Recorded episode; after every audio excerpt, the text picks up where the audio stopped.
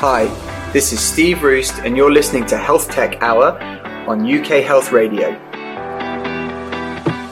Each week, we give you the best news, views, and interviews from the health technology world. From CEOs and founders to entrepreneurs and clinicians, the companies and people that are shaping the future face of healthcare. All on the world's number one talk health radio.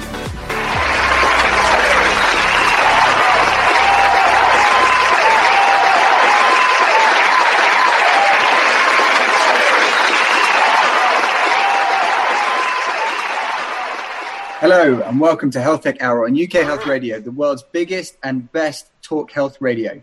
My name is Steve Roost, and each week we bring you the best news, views, and interviews with the CEOs, founders, leaders, and clinicians who are leading the health tech revolution in the UK and beyond. I'm the founder of, and CEO of a health tech company myself, and I am passionate about the people and companies who are changing the world. Now, before we get into the show, we have to do a bit of business at the front of the show, which is to remind everyone to follow us on the socials. It's at Health Tech Hour and at UK Health Radio. Stay on top of all of the great content, not just from this show, but from all the shows across the station. Now, I'm sure that a lot of people listening, maybe everybody listening, read the news last week about the government's new health and social care bill. The headlines were pretty dominated by the national insurance rise, which is obviously going to pay for it. Um, but you know, there was a lot in there around how social care costs will be capped um, people under certain levels of assets won't have to pay anything. The state will cover it. And then between certain, I think it was 20K to 100K, then there'll be a kind of a subsidy in there. Now, today's guest is perfectly placed to give us his unique view on this. Um, I'd like to I'd like to say that we we schedule guests probably four to six weeks out because we're quite booked up. This this looks like a very serendipitous guest booking, given that it's the week after. Uh, I'd love to give my producers credit for that, but it was just one of those kind of um, a quirk of fate that that, that this that today's guest was um, was booked on today. But anyway, Fergus Hay is the chair of Digital Home Visits Group, Group, which is one of the leading social care providers in the UK, and a board member of RYSE, which is a leading digital health venture capital firm in the UK, investing in UK health tech businesses. Beyond that, Fergus has a 20 year plus track record in advising some of the biggest companies in the world on their marketing, product, and sales. So, Fergus, welcome to the show. How are you? Steve, it's great to see you. Thanks for a fantastic introduction. I didn't know that you had a crystal ball that you could see if you could tell me what the lottery figures are and the stock market is going to look like, that would be fantastic. It wasn't me; it was my producers, but maybe they do. I don't know. I would love to take credit. They're on an island in the Caribbean right now. Yeah, exactly right. Yeah, I haven't heard from him for a while actually. Um, now, so before we get into the show, I want to tell the listeners that you and I have known each other for quite a long time, probably 20 years or so. Um, and so you know I, I, won't go into the last time that we that we um, that we hung out, but it was yeah it was certainly very interesting, but probably not for pre watershed. Um, but we we normally do this show in three parts, which is which is what we talked about before, which is that it's normally around you know an origins part of thing, and then there's a middle bit around um, what you're doing to change the world. But to, to, to, be honest with you, I think that given your kind of um, the relevance of what you're doing at digital health, at digital home visits, um, I think we might have to jig it around a little bit. So you obviously had a glittering and outstanding advertising career, um, and you still do, you know. Um, so at what point though did you start to try and understand that there was a a level that you wanted to ascend to, which was more of this advisory concept? When did that start to kind of feed into your your work? You know, as you were, you know, one of the leading advertising figures for a very long time. Let's do that. That's a great question. It's a. It's great to, see you again. I don't know. You have the elixir of youth or something, but you know, most of us kind of clearly aged over time. You've done the opposite. Um, so uh, I think for me, it was uh, less so about uh, an advisory world and more so about what what are the key dynamics that affect society, people, and business. And you know, we all know and have watched technology grow over the last 20 years. We've seen booms and busts. Mm. But it, seemed clear to me about six, seven years ago that um, technology was becoming um, massively adopted. Like we were all using it.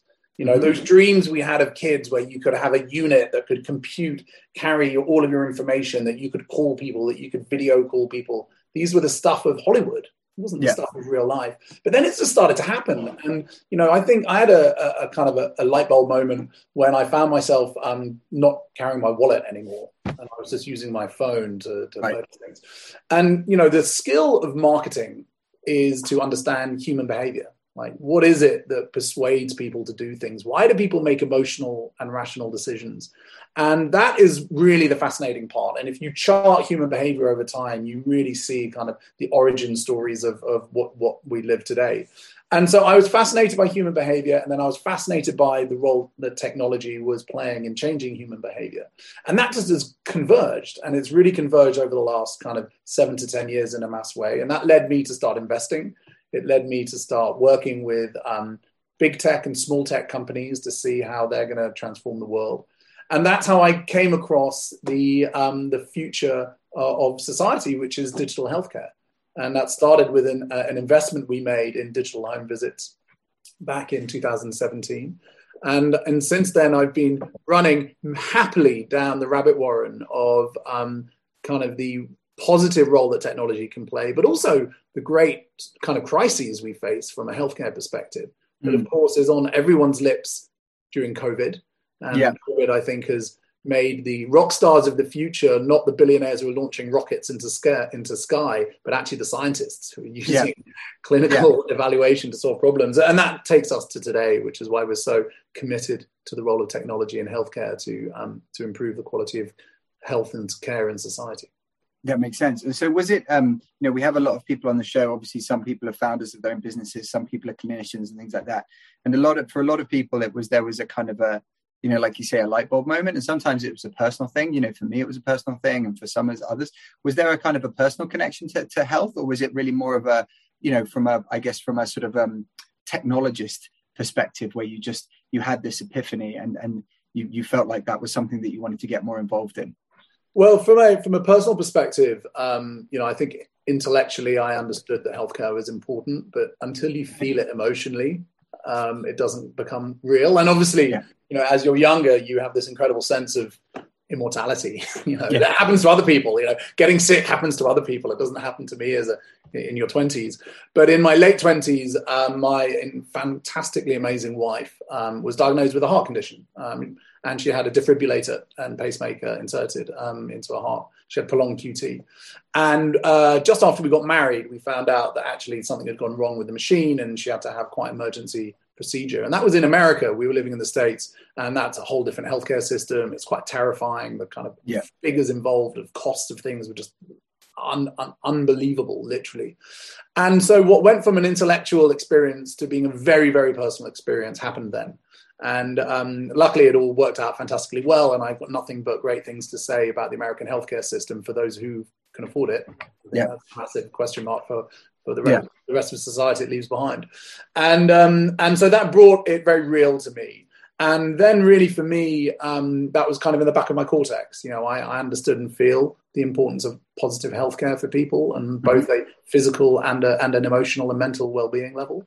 And so when the opportunity came up to start to get involved on an investment and now at operational level, um, we and me and a, bu- a, bunch of other people took it by both hands. And, and, and, you know, it is without doubt a legacy that we can leave positively for our kids if we can provide accessible healthcare that is affordable for the many, is tech enabled, so it's less draining on, on the national resources, and remove the kind of friction that we often find in today's healthcare systems. And, and if we can do that, you know, we may we may have completely ruined the planet from a sustainability perspective, but at least we can get some positive. Yeah, amen to that. I mean, look, I think that that echoes a lot of the reasons why I do what I do, and you know, and not just me, but like if you, you know, like I said, we have one of the reasons I love doing the show is to get people on like yourselves and, and the other guests that we've had who are just so inspiring and inspired by th- this mission. Everyone in healthcare generally has a mission, and there's there's normally a story behind it. You know, that's why I asked, and I think that that's an incredibly inspiring thing and, and, and a great way to spend your time on on, on the on the planet. But um, Steve, I mean, you're you're an entrepreneur yourself, so you know you were in a different industry pre um, pre PocDoc. So so what what happened with you, and and what was the impact of COVID? No, it's a great question. So you know, for me personally, you know, not not everyone knows this. Is is um, you know, my my dad had a had a stroke that nearly killed him when I was 15, and um, you know, and and some of the causes of that weren't related to, to anything. Some of it was just bad luck, but there were a lot of exacerbating factors that related to cardiovascular disease. And, um, you know, could have been, if, if it had been monitored, things, simple things like blood pressure, hypertension, cholesterol levels, you know, back, back then it wasn't necessarily as easy to do those things. And, you know, that, that had a devastating effect on our family.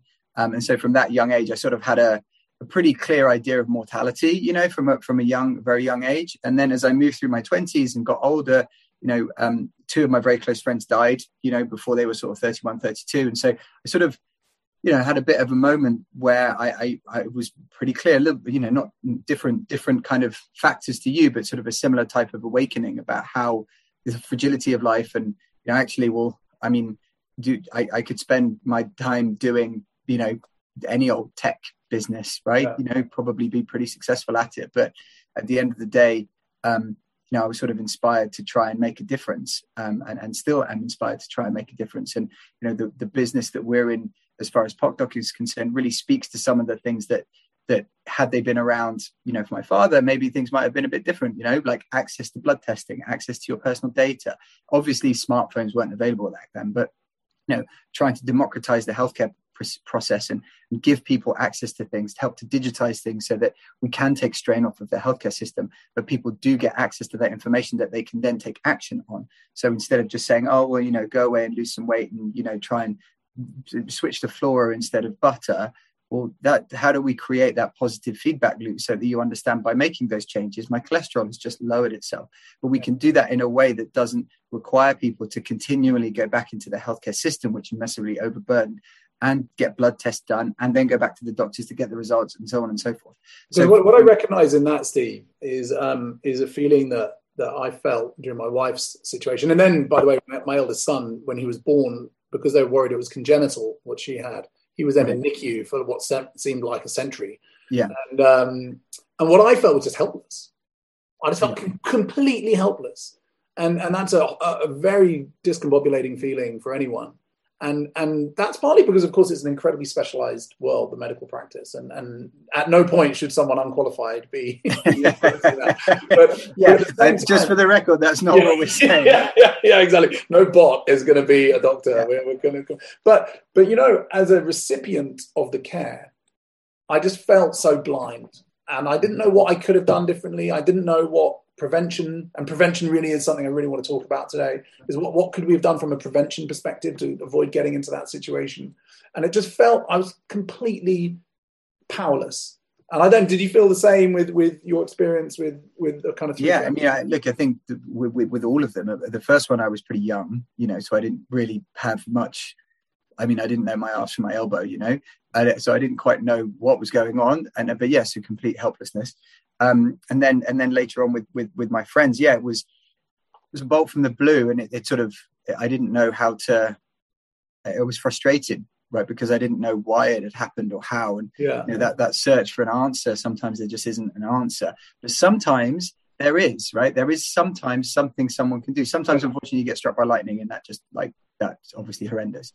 But sometimes, and a lot of this case, like if you look at the things that take up a huge amount of cost within the healthcare system, cardiovascular disease, type 2 diabetes, mm. both extremely preventable. One might say wholly preventable, depending upon how you know much you want to stir the pot. Um, you know, so my view, I don't know if it, it sounds like you might share the same opinion, but is that we have to focus on where we can make a difference, where we can change something, because there are some things that we just cannot change. So let's focus a lot of our view at PocDoc is let's try and help where we can help to, to try and improve the situation, to free up resources, free up money and time so that that can be dedicated to places where, you know, unfortunately there, there are situations that can't be can't be dealt with. So there's a phrase going doing the rounds at the moment. It's working to the top of your grade, right? Mm-hmm. Like if we can allow people and give people access to simple blood testing just using their smartphone wherever it happens to be whether it's in a clinic in a waiting room at home in a mosque in a community center that is going to help us understand and screen for cardiovascular disease type 2 diabetes get people treated more quickly help them change their behavior. You know it's the access to testing which we which we've look access to testing is the is, is the single biggest plank uh, apart from vaccinations for, for managing covid. Why would it be different to anything else? Yeah yeah no, I mean, and, and again, that's kind of empowerment. And when I was thinking, you know, when you talked about the three kind of personal um, tragedies, uh, if I can call them that, that you went mm. through. Um, what the data reports is the number of incidents, more, you know, death, survive, long tail, beds filled, drain on. But what it doesn't report on is the mental health drain. Mm-hmm. And and when when a loved one goes through a crisis like that, whether they come out um, hopefully fine, or if they come out, you know, with a with a long long tailing illness or worse in your case you know a couple of a couple of deaths mm-hmm. the mental health impact on those around is really significant. Yeah. And and that's not measured you know i don't know. And so it's not really then you know it's discussed in theory but it's not really actively resolved. And, and i it's think so much of it is about if you can do preventative care you can um, avoid um, su- or minimize sudden crises you can mm. build mental health wellness insulation um, around people so that they're not dealing with sudden shocks all the time and and i think all of this is interconnected to create a more positive society and you know the impact of that is of course on our kids right? yeah if you can have a positive society that is looking after each other that is maintaining people in a positive um, quality of life that um, tries to avoid mental health strife through um, through crisis then you know you're creating a generation that hopefully will be equipped with empathy to make the right decisions and again, that's not measurable, but that I think that's something that I feel increasingly um, quite passionate about. I, I would agree, and I, I, think that one of the things that that I've I've noticed, and you know, I'm not the only person to say it, is that a lot of those, a lot of the things you just talked about, you know, really have to be or, or should be being delivered digitally, if not wholly, then then in part. You know, so if we're looking at ways to increase the efficiency of healthcare systems, you know, in, in a you know, not just before the pandemic, but but but but now particularly after the pandemic, we, we have to be looking at ways to digitize access to mental health care, access to certain services, because you, you can't just keep training new people to, to act as counselors. You should be doing that. That makes sense. But that, that won't fill the gap. You'll, you'll never close that gap. And so that's where I believe um, one of the biggest roles for, for digital healthcare is, is in actually um, providing access to services that otherwise would not be scalable yeah. and therefore would not be accessible for people. But I don't know what you think. Well, you know, it, it was so interesting. Uh, we lived in the States for, for, for a period of time and kind of in, in all three pillars of it. So East Coast, Midwest, West Coast. And um, what is clear is that the quality of healthcare there is outstanding for those who can afford it. Right. And um, you know that that's great because if you're in a in a decently employed job, uh, you're most likely going to have healthcare coverage from your employer. But um, there was a, a, a, poll recently that said 87% of CEOs say that within the next five to 10 years, the levels of healthcare cost to businesses is unsustainable. So what that means is, you know, you're going to have more people with less access to uh, to private health insurance, which means what? You know, that that's a great chasm for yeah, people. What, what happens? Well, like I mean, what, yeah. I know, right? There was there was Obama's Medicaid um, policy, which was repealed by our favorite Republican president of all time. Yeah. yeah. And God rest his political soul, let's hope. and, um, yeah. and, and, and you're left in the chasm. And, and you flip it to the UK, you go, well, we don't have that issue. We have, you know, an amazingly principled, great vision um, NHS system. But we also know that the legacy infrastructure is so challenging that, again, yeah. people are left in a chasm of access to Yeah, I agree. Um, and I, look, I know that we're speaking on that note. I want to pick up and move the conversation on to everything that you're doing within social care. So we're just going to we're going to we're going to stop now for a quick commercial break, and then we will be back after a couple of minutes. We'll be right back. Thanks.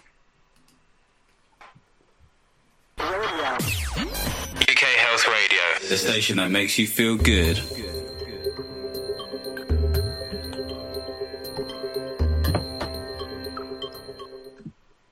How good are vitamin C supplements? Usually only a small proportion of vitamin C actually reaches your cells and has a positive effect. Whereas the high absorption levels of Goldman Laboratories liposomal vitamin C help maintain optimal vitamin C levels in your body and strengthen your immune system. Now get 10% off when you choose Goldman Laboratories liposomal vitamin C capsules. Just quote 10 off at goldmanlaboratories.com. Do you suffer from pain? B-Cure Laser, a home-use CE-approved medical device for the effective treatment of pain, is now available in the UK. The results of a double-blind trial has shown that B-Cure Laser offers a significant reduction in pain compared to the placebo group. To get your special B-Cure offer now, call free on 0808 501 5122 or Google Radio Pro London. B-Cure Laser. UK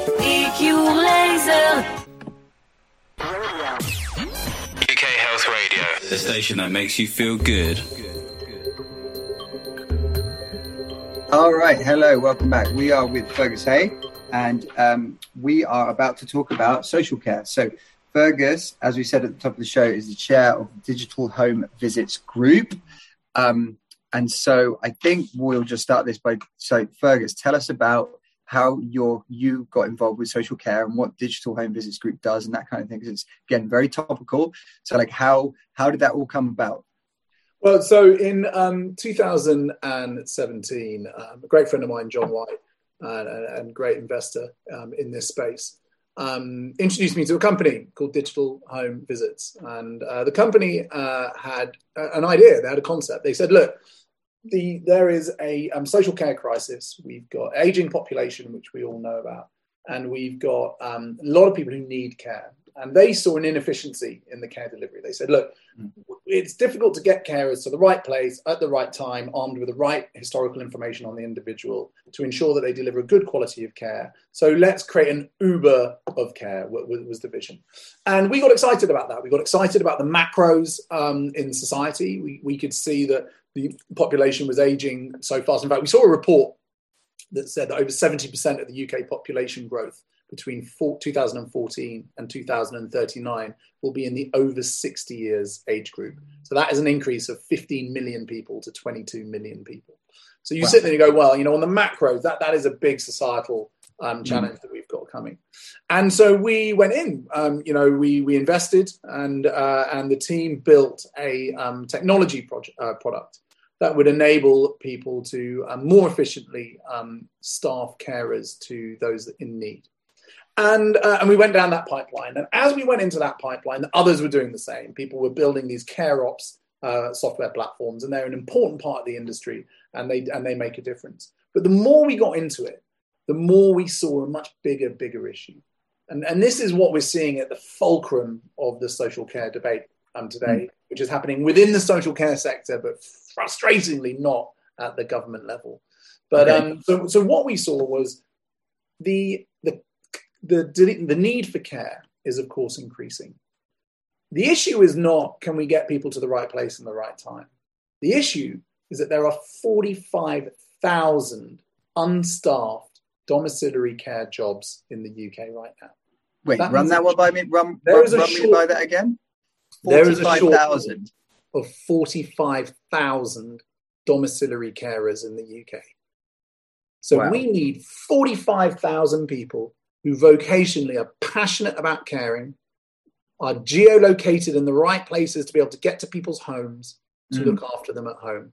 That means that your grandmother, Steve, mm. if she needs care, the odds are there's not going to be someone available to look after.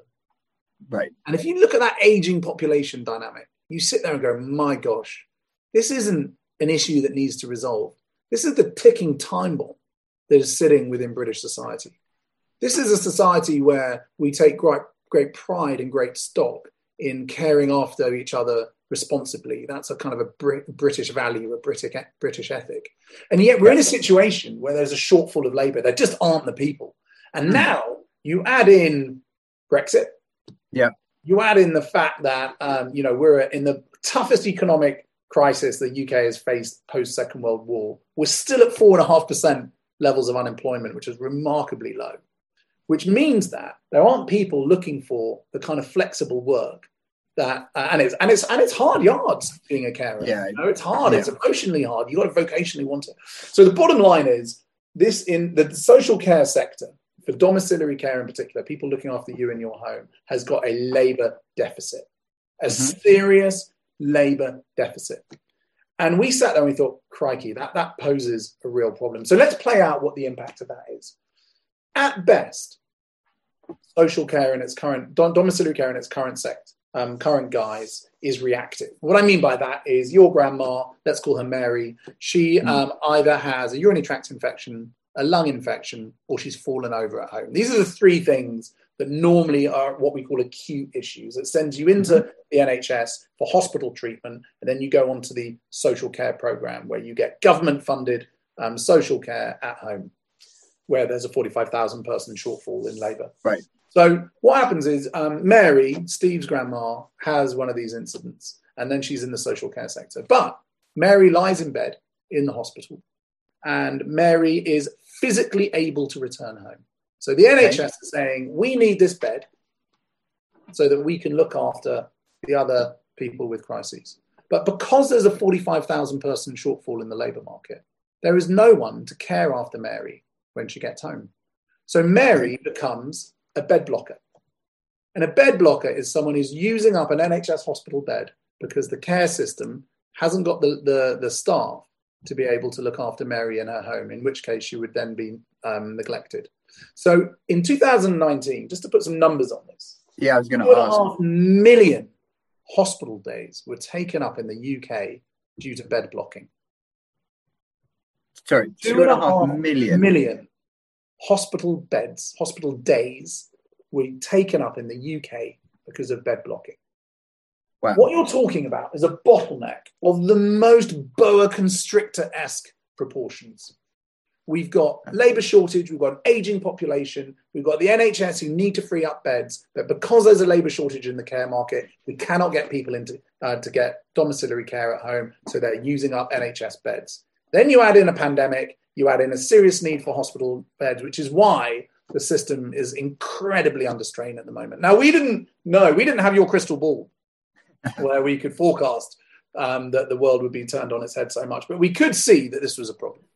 Mm-hmm. So, what we wanted to do is say, look, at worst, care in the UK is palliative. At best, it's reactive. But mm-hmm. shouldn't it be positive?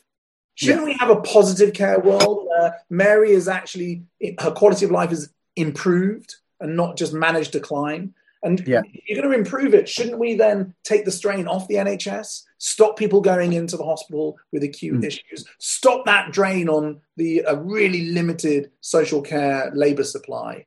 And actually, instead of instead of trying to resolve 45,000 people and train them to becoming carers, can't we prevent people from going into that space and that's where we saw technology playing uh, playing a role so we we set ourselves a vision what we wanted to do was create a positive care society where we mm-hmm. can use technology to identify issues in the in the elderly and the vulnerable before they become acute, before they become hospital issues, so that we mm-hmm. can keep them on the right side of uh, of that experience, maintain them in their own homes with a high higher quality of care, and then for those that do have acute issues, they have access to the carers who have got less strain on the system, and that's where our vision took us, and that's where we developed um, uh, technology. So we've been in R and D for over three years now um, developing predictive analytics engines that can identify issues in the in the elderly and the vulnerable to ensure that we can treat them before they become acute.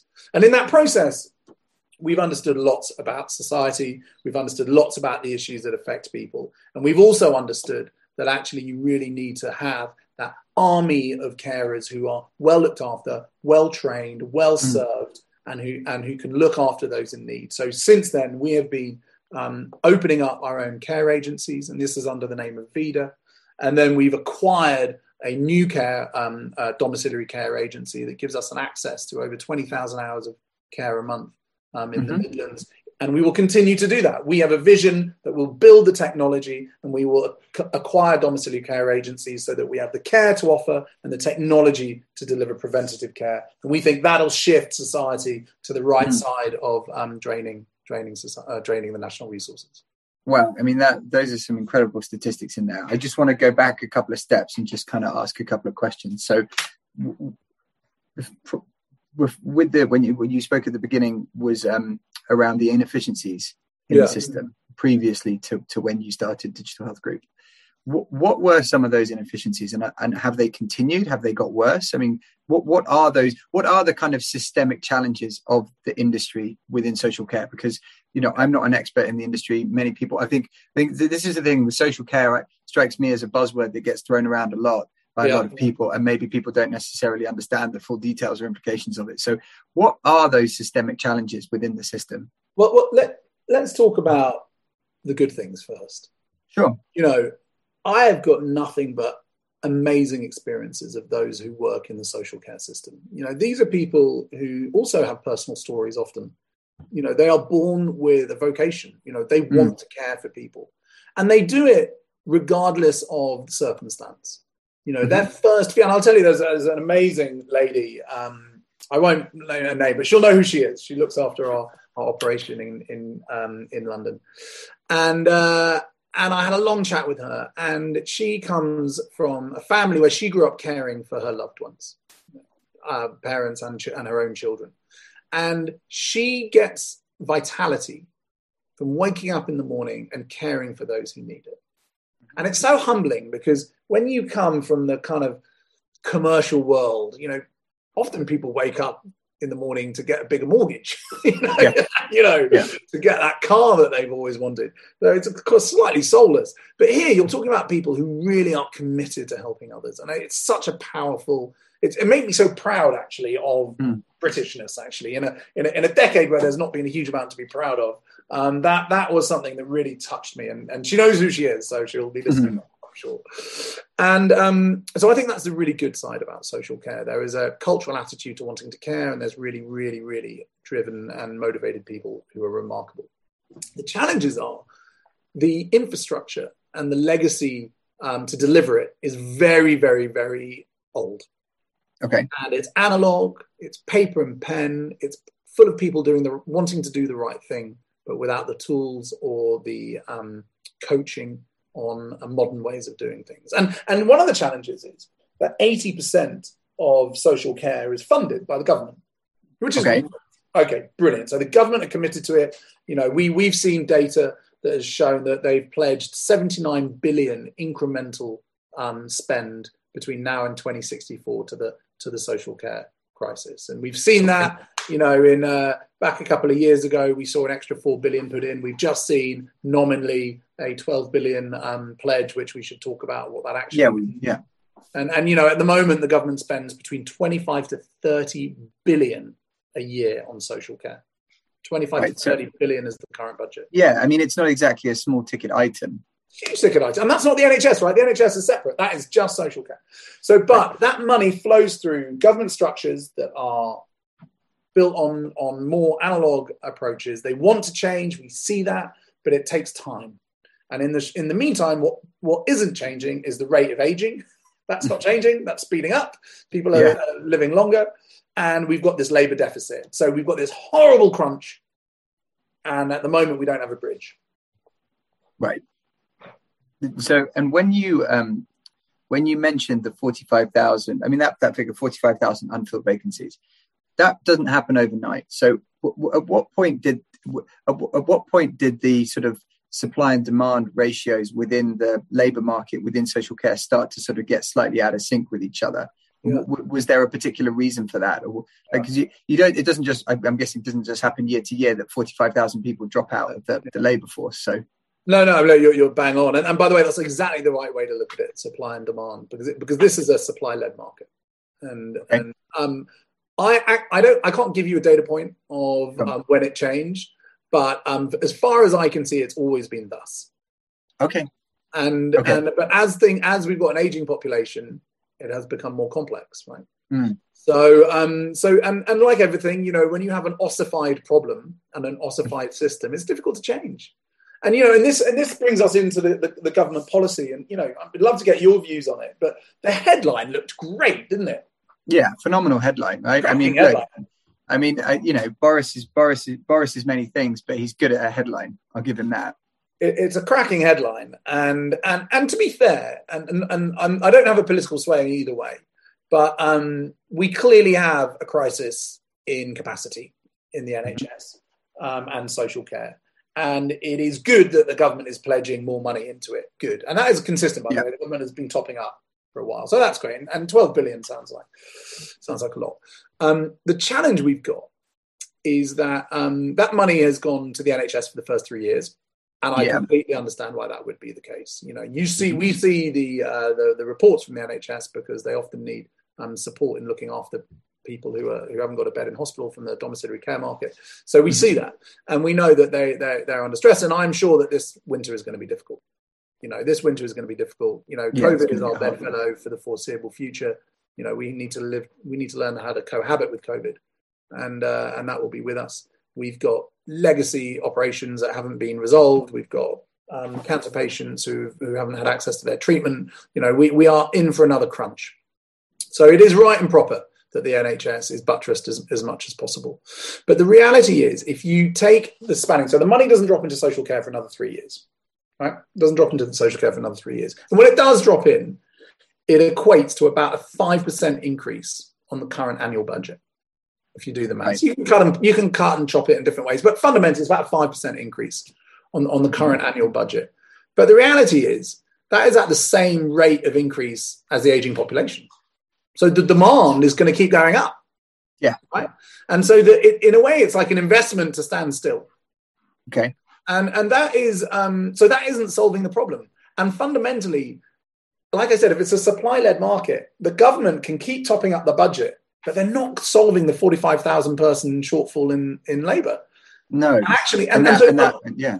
go ahead, go ahead. No, no, I was going to say, I mean, it, pumping more money into the system is a bit like quantitative easing, you know, under, under, you know, when, when we had the financial crisis, it sort of floods them, the system with more money, but does it actually address the underlying issues that, that, that are being, that does that make people take up those jobs? And it sounds like it might not. I mean, I don't, unless that goes to an increase in wage. I mean, in theoretic, if you look at sort of economic theory, you would want to increase wages until the point at which people wanted to take those jobs Yeah. but I don't quite know how that. I don't know enough of the and they may well do that. They, you know, they may well do that, and um, and I think the domiciliary care market would react well to that. They would Okay. say, look, if we if you want us to hire more people to be carers, we need to persuade them to do a tough job. Mm-hmm. And part of that will be the economics. And if the government fixed pricing, so if the government say we're willing to up the pricing for the government contracts, then you will see more labour. That's sure. Right. But let, let, let's look at it in a different way, Steve. I think that that 45,000 labour deficit is a, is a real challenge. But if we can look at what technology can do outside of that to reduce the need for care in, in such a same way, then we can really, really make a difference. And if we can shift the focus into prevention. Now, the reality is the government intellectually get that. The government have got a lot on their plate um, and, and they're pledging more income. But it's the private sector that drives innovation. You know, the way to look at it is, in my view, is the private sector will innovate to solve the problem, and the public mm-hmm. sector will de- adopt and deploy. Yeah. And that suits their, their their different skill sets. And look, we can look into the market. Who is using technology to radically improve care experience? You know, Babylon, they're a, they're a, they're a UK based unicorn. They've used Yeah. technology to shorten the path to uh, GP care. Benevolent.ai have used technology to get to uh, to get to um, drugs faster. All of this is how the private sector needs to use venture capital, great talent, mission driven to solve a problem, and then we can look to the government to go, okay, let's adopt and deploy that at scale. Yeah, I would agree with that. I think that makes total sense. And yeah, you, I mean, ultimately, ultimately, governments aren't best placed to drive innovation. What they're best placed to do is to um, adopt it once it's been tested, and where possible, put money via grants and you know however else you want to do it to encourage private sector to solve these issues. Right? I think that that makes that I would completely agree with you on that score. And you must be seeing that yourself on, on, on the testing side of the business. Yeah, and I, you know, and I think what the government did very, very effectively as a relate, you know, as part of COVID was to pump a huge amount of money through the Innovate UK program. You know, we won two Innovate UK awards, but you know, they, they did a very, very good job. And and and if you look at the the the partnership that we have with NHS Digital now and, and, and Department of Health and Social Care, you know, it's it's very much a multi-vendor grant-based concept where they, they actually are trying to outsource a lot of the intellectual capital development to the private sector to then bring it back in-house, which makes Yeah. total sense. You know, I don't quite, you know, those things might take a while to kind of come on stream at scale, you know, because it's sort of a bit of a new concept, I think. But I would I would agree, and I- think the other the other thing, particularly with, with regards to venture capital, um, is is ensuring that there is a healthy um, venture cap that, that there, there, that there is there continues to be a healthy health tech VC venture capital private investment environment in the UK is is only going to benefit the NHS. Yeah, yeah. Well, like, I, I love, I love, no, yeah, I'd love to dive into that. that. Yeah, yeah, I'd love to dive into that because I think it's a fascinating part that the government can play in the future. Yeah. So just before we, um, I think we're going to have to break for a commercial in a couple of minutes, but just before we do, I'd love to understand a bit more about the predictive um, the predictive work that you're doing with Vida and Digital Home Group. So, for could you walk us through maybe like a case study, or it doesn't have to be real, but more like an imagined one? So, how might sure. those predictives keep somebody out of hospital that otherwise may have become a bed blocker? Well, well, here, here's a working hypothesis. Let's go back to Mary. Your, your Mary. I'm sure Mary. I, have got a, a, vision in my head that Mary is really delightful. She, she's got the soft sure edges that you lacked. You know, yeah. all, those, all those elements. But um, so so, like we said, there are three things that are most likely to send Mary into um, into hospital. Um, that will be um, a urinary tract infection, a lung infection, or a fall. Now, two of those three things um, can be resolved really quickly and easily if they are caught early. Mm-hmm. So, let's say that um, you have a monitoring device in Mary's bungalow or, or shared home or, or home, and uh, that monitoring device might be a microphone, it might be the size of an Amazon Echo. You know, yep small small piece and it sits in her home and it monitors her baseline sound patterns so what is her mm-hmm. baseline coughing rate what is her baseline rate for flushing the loo mm-hmm. and then and then what are the sound patterns you expect in different rooms in the house? So that you can have a core baseline. So that if mary was to start to beat that baseline let's say she used to cough twice every hour and suddenly it goes to four times every hour. Not noticeable to Mary, not noticeable to a loved one who pops in to see Mary once every day, but noticeable on the data break. And then let's say that rate of increase keeps going. The reality is that Mary, because she's a post war uh, generation, she's b- born not to complain, not to go to the mm-hmm. doctor, you know, unless, unless, you know, she can't stand, she hasn't got a problem. So Mary is unlikely to tell grandson Steve that, yeah. um, that, that, she's got an issue until well, yeah. Go on, go on. No, as you say, and also, you know, depending upon how, you know, what your situation at your general practitioner might be like, calling them up and saying, look, I've got a slight cough, well, they're not going to see you anyway. They yeah, might say, look, they're, they're going to say, well, okay, slight cough, you know, yeah. it's autumn. I don't know, you know, yeah. get some rest, drink lots yeah. of fluids, give us another call. But even by the time that she's called up the doctor, it's probably too late.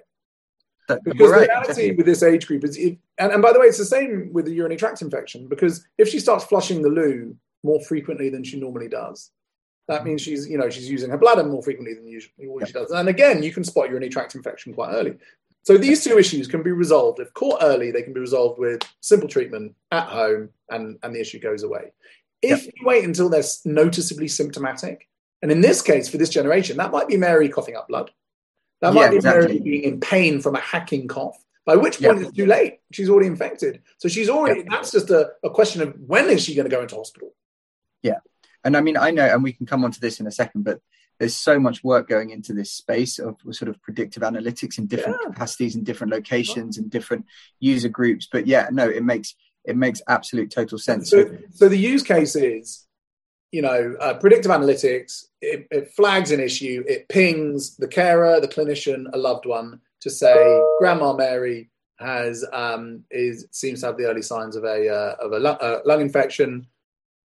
Get her, get her seen ASAP, and that would keep her out of an acute situation, keeps her out of hospital, keeps her out of the system. Right. On that note, we're going to break now for another couple of minutes of commercial breaks, and then we'll be right back and we'll talk about the investment landscape in the UK and why it's so awesome for health tech businesses right now. UK Health Radio, the station that makes you feel good.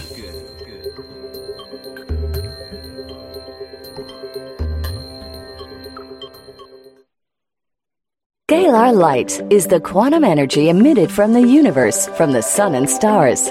Now, Tom Paladino, a humanitarian and scalar light researcher, has created the world's only scalar light healing system. A system that can bring long distance healing and wellness to humans, pets, and plants via a photograph. Get your free 15 day trial now at scalarlight.com or click on the Scalar Light banner on the UK Health Radio website. Shields like masks are top of mind right now, but did you know you have inner armor working constantly to protect you from pathogens? It keeps you healthy and thriving. It's your immune system. Ion Gut triggers the body's natural ability to support gut strength all year long, so your immune system can protect you when you need it the most. How are you treating your inner armor? Visit uk.ionbiome.com to learn more. Ion Gut. Protect what protects you. UK Health Radio, the station that makes you feel good.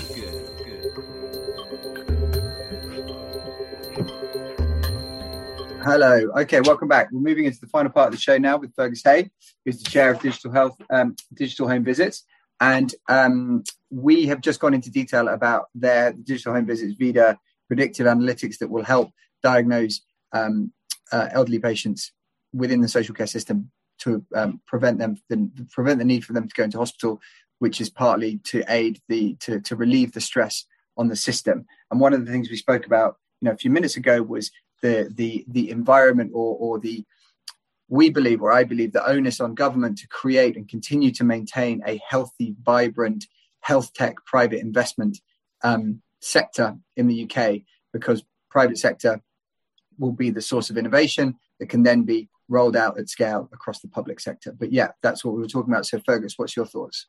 Well, you know, uh, I've got the privilege to sit on the advisory board of uh, Ryse Health, which is a um, digital venture capitalist firm.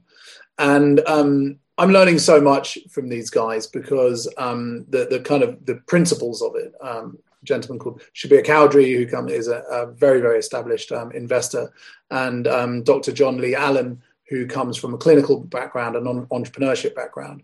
They are merging these two worlds. You know, what they will say is, we absolutely agree that there is a big societal challenge um, to be resolved to ensure that we are creating a more positive health um, world.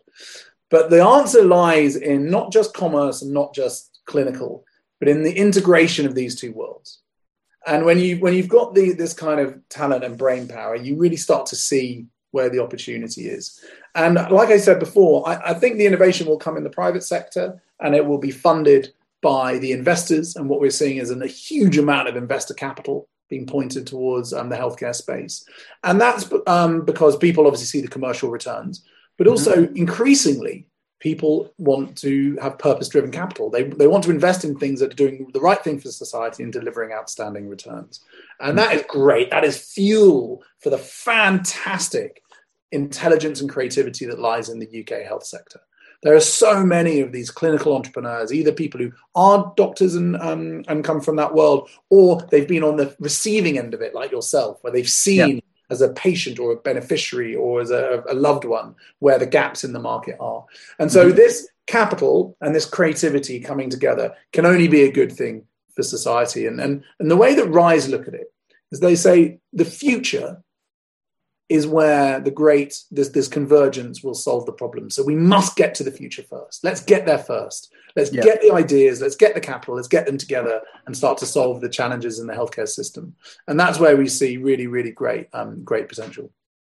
I would agree. I think what one thing that the NHS has done very, very, very well is to recognise that um, private in, private companies have to be fostered and encouraged within the digital health space. So there's a number of programs. You know, I know that Ryse is connected to the one that we're an alumni of, the Digital Health London program. There's another one called the National Innovation Accelerator. And then even within the NHS itself, there's a there's a program called the Clinical Entrepreneurship Program, whereby the NHS actually encourages clinicians to effectively spin themselves out and move into an entrepreneurial role. So to take all of the, the knowledge and understanding of the system and then go off and actually create private companies, raise finance to then sort of come back in and help solve those problems. And actually, I don't think that often gets a lot of credit, but that, that th- those things are actually pretty innovative because that's sort of an admission to say, look, we know we can't solve all these things ourselves. You know, we, we have to engage with that ecosystem. I think that's right. And, and, you know, again, think Britain does this well. I think I think Britain has invested in intellectual capital and education and entrepreneurship really, really well, and we see that you know across lots of di- different sectors, and, and I think that's why we retain a kind of disproportionately large influence on on this world. You know, if you went into the stats, by the way, of the origination of technology unicorns, businesses valued over a billion, you'd be amazed at how much IP came out of the UK. You know, right. you know the technology behind Siri came out of the UK. Okay you know, there, there cool. so, so many. Uh, DeepMind was was founded out, out of the UK. So so many examples of that. So I think government good, but here's the reality: is that um, government um, aren't commercial themselves. They're brilliant at stimulating the economy. That's you know, part of their part of their role. But we must bridge from these brilliant clinical entrepreneurs, these people who are, are real specialists who see the opportunity, with the realities of building a venture-backed business, building yeah. customers, delivering on sales and building scale. And that that's where this world of um, healthcare and commerce need to kind of blend together. And and and that's what Ryse are trying to do and many other great great institutions are trying to do. And so much of that from what i can see comes down from taking the problem and the solution which is the creativity bit and then working out the distribution. How mm-hmm. is it that we can take PocDoc's innovation and get it into the hands of the nation Yep. And and you can, the government is one way for doing that, but there are others. And uh, and you know, so one of the things that we try to do at Ryse is to say, let's look at the idea and who do we know from a distribution perspective that is going to give it scale? How are we going to get it into the hands of the nurses and the doctors or the or the or the mass public so that you can really solve this problem on on a, on a mass on a mass issue? And that that's really a key a key part to the solution, I think yeah and i think that that's you know one of the things that, that i've certainly come across i mean as, as you say you know my background wasn't in healthcare. Um, you know until until i sort of started started this company.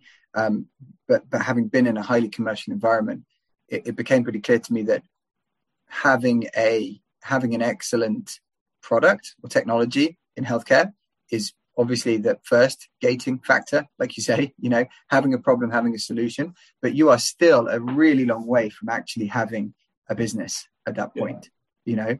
And there's uh, and because it's a highly regulated market you know the requirements on capital earlier on in the process to get you over the hump in order so that you can start selling is obviously greater than in certain unregulated or lightly more lightly regulated markets. So there's things where early stage capital is is really critical in in healthcare you know because otherwise you you won't be able to raise enough money to develop your product to an extent where you can even sell it to anybody to prove product market fit. So your excellent technology may just never get off the shelf because you can't raise enough capital.